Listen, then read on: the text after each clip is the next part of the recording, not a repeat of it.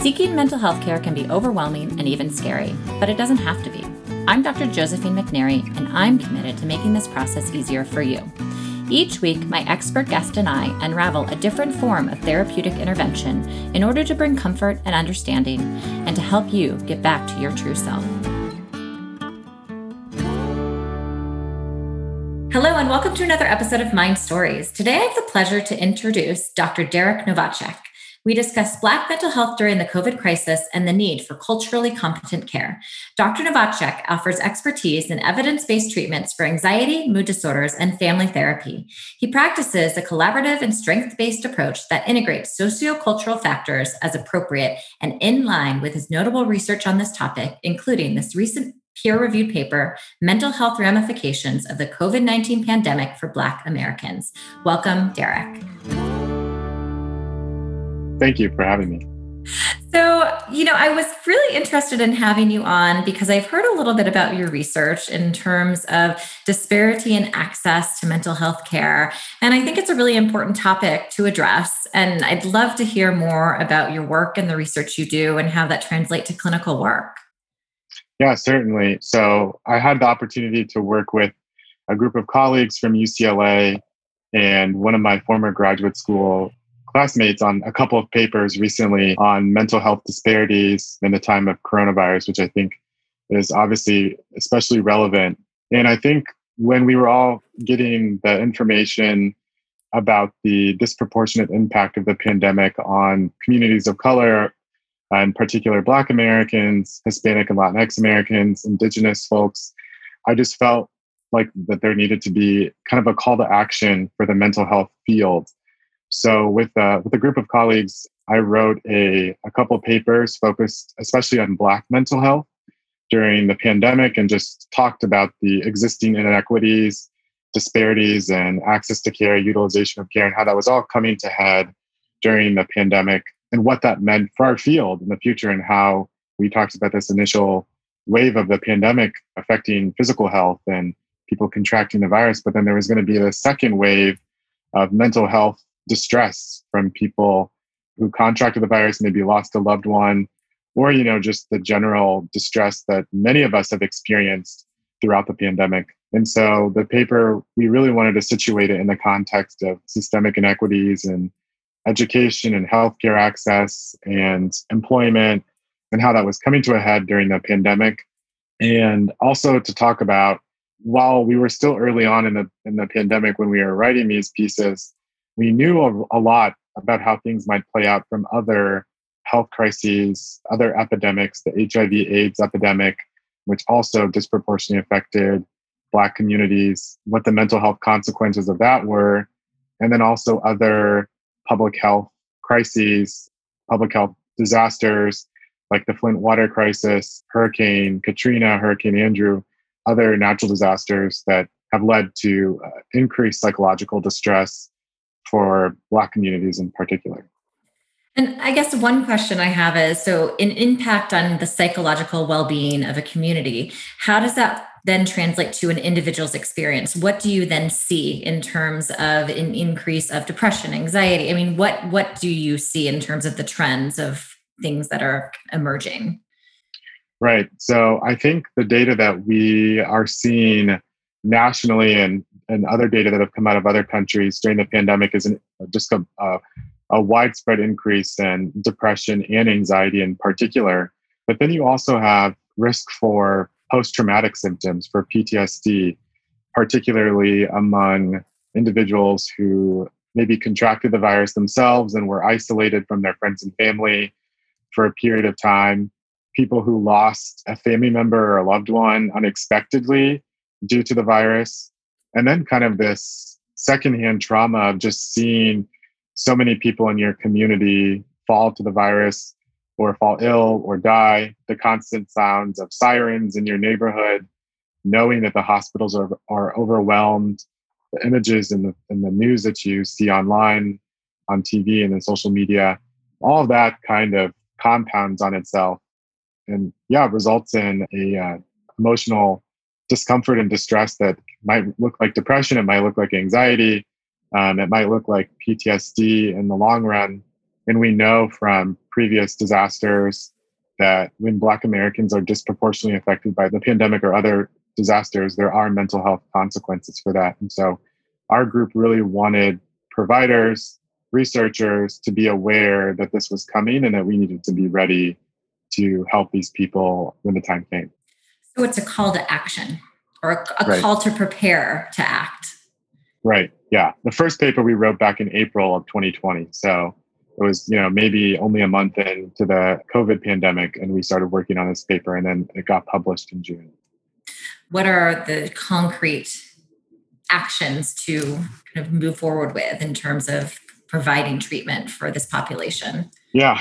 So, one of the really big ones is the need to have culturally competent interventions and culturally competent providers. So, if we know that there might be an increased risk of mental health problems for people of color, communities of color, the most vulnerable communities that have been impacted by the pandemic, then we need people on the ground, people in those communities to help them, but we need to make sure that they're they're getting access to providers who are competent to work with them, right?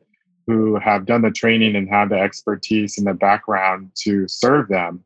That's one of the many reasons that there historically has been an underutilization of mental health services by Black Americans is because of negative experiences in treatment and not feeling like uh, their providers are really understand them and their experiences.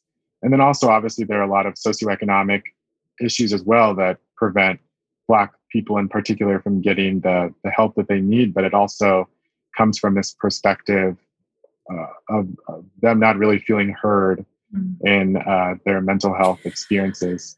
So, do you have a sense that there's this almost a requirement to, if you're a therapist or a psychologist or a mental health practitioner in these communities, you should be in that community as well and have the experience of living in that community and knowing that community?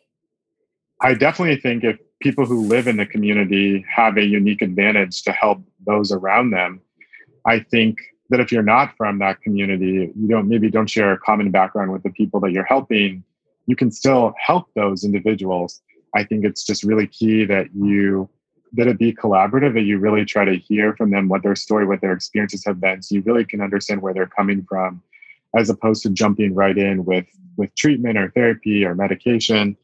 And then also doing your own work outside of session, you know, doing readings, whether they be in the empirical literature or other books, to also enrich your understanding of what the people you're working with might be experiencing right. in addition to hearing directly from them. Right. So, this encouragement of these mental health providers to be curious about the person that they're treating's own experience in their community, right? Is this right. idea right. that there needs to be a curiosity, a need to understand that in order to provide the best possible treatment.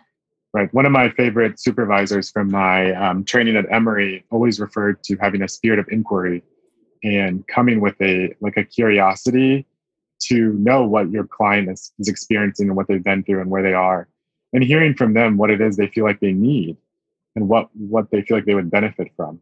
Mm-hmm. And when you were talking about this, it also made me think about kind of faith based interventions, right? So, in these communities, maybe the mental health treatment or the support maybe is provided more from kind of a faith based group because they're literally in that community and living and breathing in that community on a daily basis, not just a provider who comes in to provide services. Can you talk a little bit about that, or if you've done, there's been research on that? Yeah, so uh, you're exactly right. So, for Black Americans in particular, we get a lot of our social support from our faith community, from our family, from our church. And that's a unique challenge of the pandemic is that in many places, churches were closed physically. A lot of churches that had the resources, of course, went online, but that's a huge loss of social support for Black communities in particular that rely on their um, religious and spiritual beliefs in that community to kind of get them through really tough times. So it's been a challenge in the pandemic is is how do you still create this community even if you're physically separated because it's so important to so many people. But yeah, there's there's a growing recognition that in order to meet people where they're at, there needs to be more of a a collaboration between mental health and faith uh, based organizations and churches. I personally am definitely hearing a lot more pastors speak about mental health in their sermons, encourage people to seek mental health services, which also combats the stigma that's prevalent in our society and it's also prevalent in Black communities because you know coming to an understanding that that your spiritual beliefs are important and a spiritual coping is one of the strongest supports that people can have particularly black americans but also recognizing that there's a room for mental health services too that actually for some folks a combination of the two is really what delivers the best outcomes and the best improvements mm-hmm. mm-hmm. so thinking about COVID disparities, addressing the emerging mental health needs of minorities. I guess it makes me also think about you were talking a little bit about the direct impact that COVID has in terms of concern about contracting the virus, or if you had the virus that you were isolated for a period of time, hearing sirens, those sorts of things. But then, I mean, think about kind of a broader, kind of longer term effect is, is kind of also the economic consequence of, of COVID and how that impacts you, or the educational impact of not being able to go to school for a period of time in person. Um, did you address that in your research? Yeah, we certainly talked about the need for for wraparound structural interventions. So, not just at the individual level, but federal relief programs that are targeted towards the most vulnerable, the people who've experienced the pandemic disproportionately. We talked about the Ryan White HIV AIDS program, which is a federally funded services program that provides healthcare services, integrated healthcare services for individuals who've been diagnosed with HIV or AIDS these are clinics that are throughout the country, and they integrate primary care, psychiatry, therapy, all in the same place, sometimes in the same physical building. And they are targeted towards people who have socioeconomic disadvantages that, or barriers that they may otherwise, without this program, may not be receiving the care that they need. So we talk about, especially as we're learning that that some people are having long-term effects of the virus in terms of symptoms that may require long term medical care.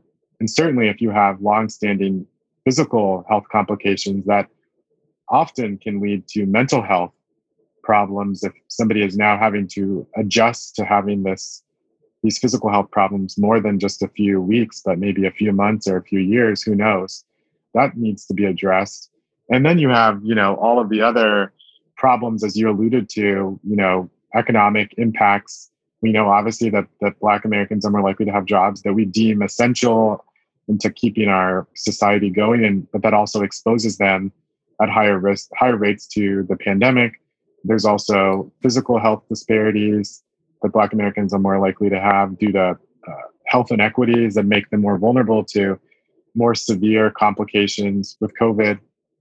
And then i know a, a huge concern for many is the educational consequences of of remote learning, of doing school at home, and what that's going to mean for all these children that haven't been able to be in a classroom in several months, or they've been shuffled back and forth between in person and remote.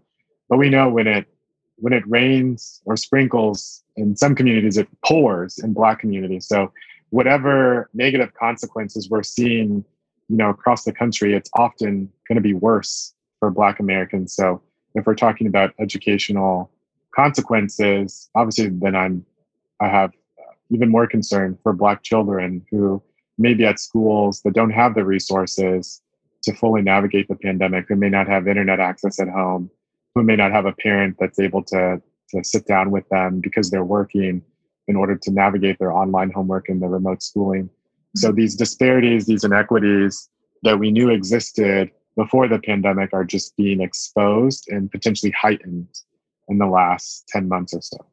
Mm, right, right. So, what's the way forward?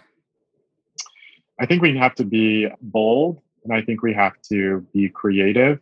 Um, I think, you know, with the increased attention on disparities, on inequity in our society, I think there's a real opportunity and a real social movement happening to really address these inequities that have been exposed by the coronavirus pandemic.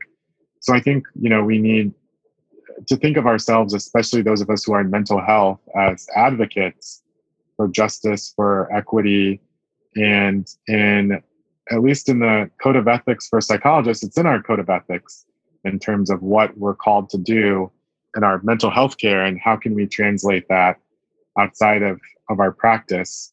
And then I think we need collaborative programming between mental health and primary care, for example. I think there was already a movement towards integrating mental health with primary care. And I work at the, the VA, the Veterans Administration, and we see that a lot. There is more and more now they, they often have a psychologist or a psychiatrist in the primary care clinics to really triage care really fast. We need, um, because of just the way our society operates, we need our elected officials and our leaders to realize kind of what's happening to address it through policy changes. We talked about in our paper, as I mentioned, creating like a, a federal program similar to the Ryan White HIV AIDS program for people who've been impacted by the coronavirus pandemic.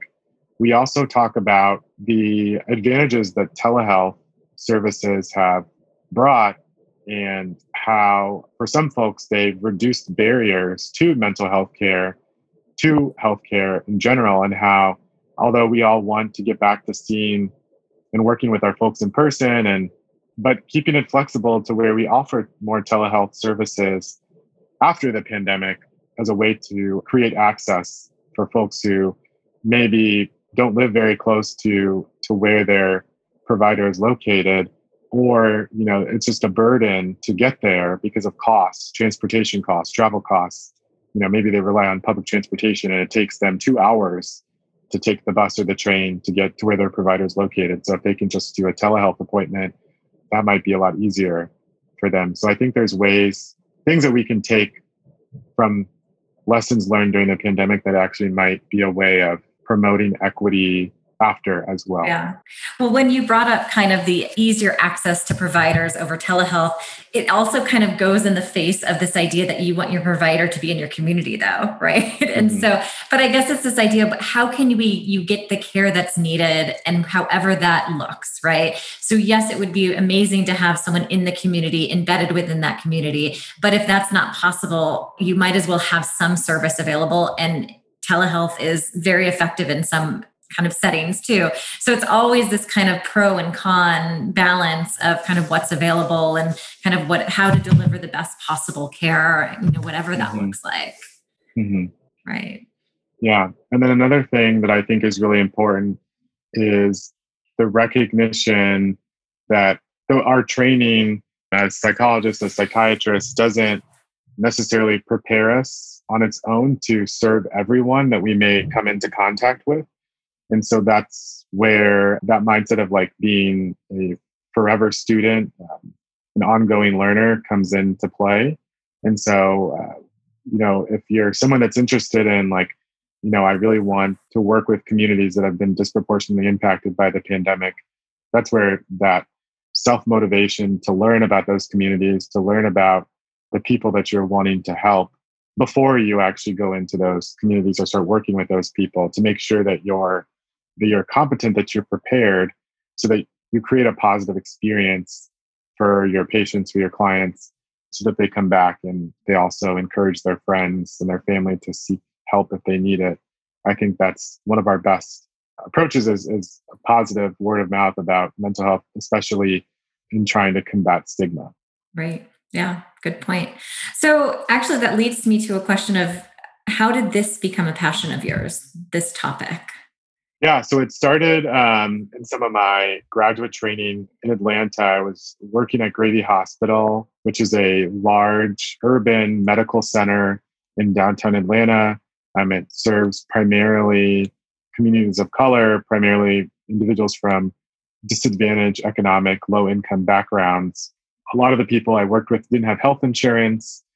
They couldn't get care anywhere else besides Grady.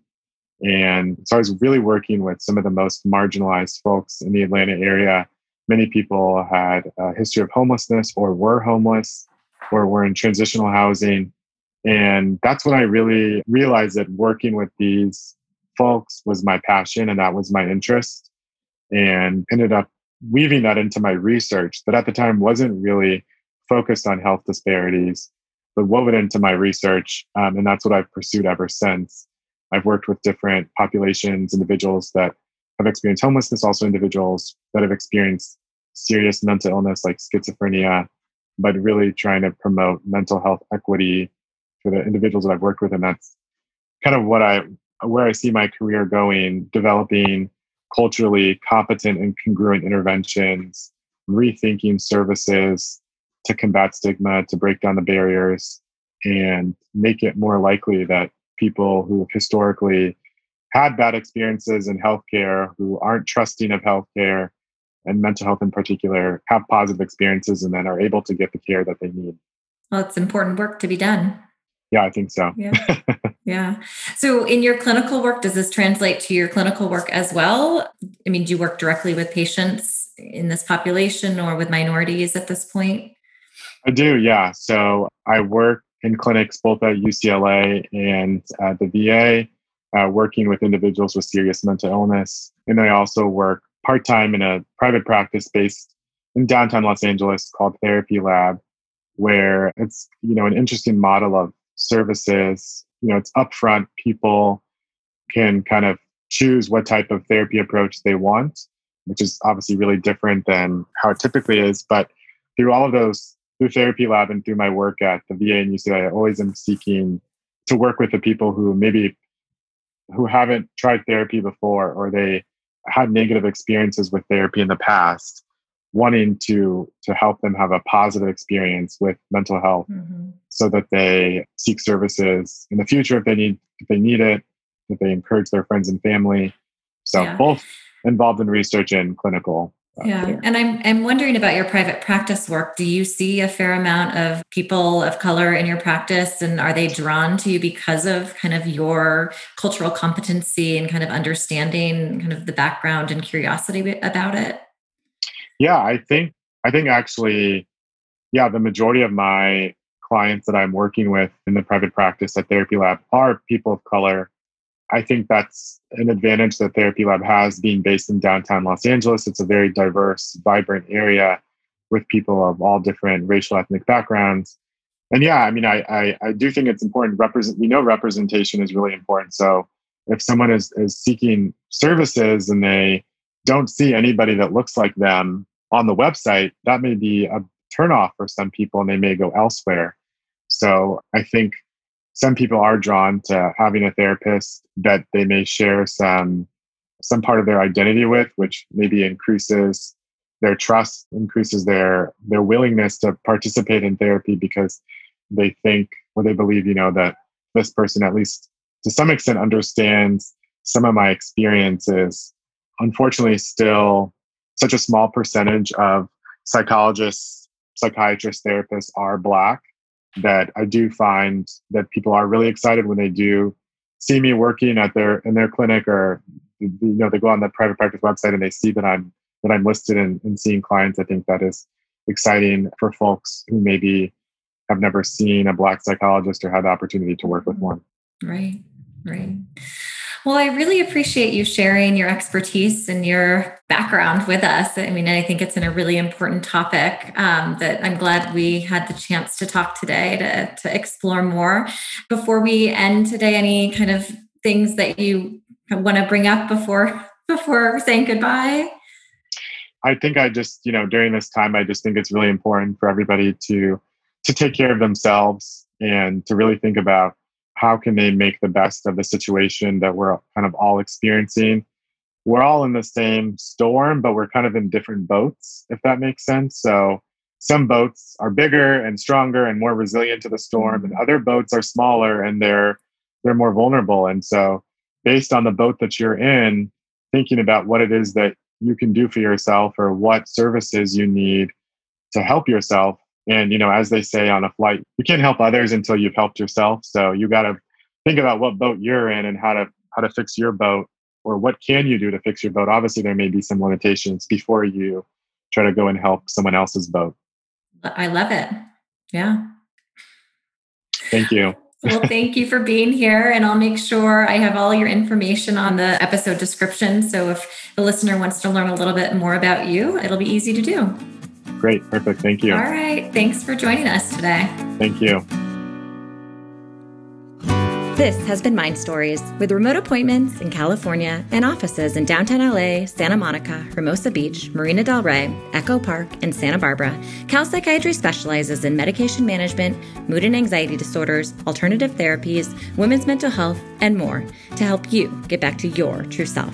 Visit us at calpsychiatry.com. Thanks for listening to Mind Stories, and don't forget to subscribe.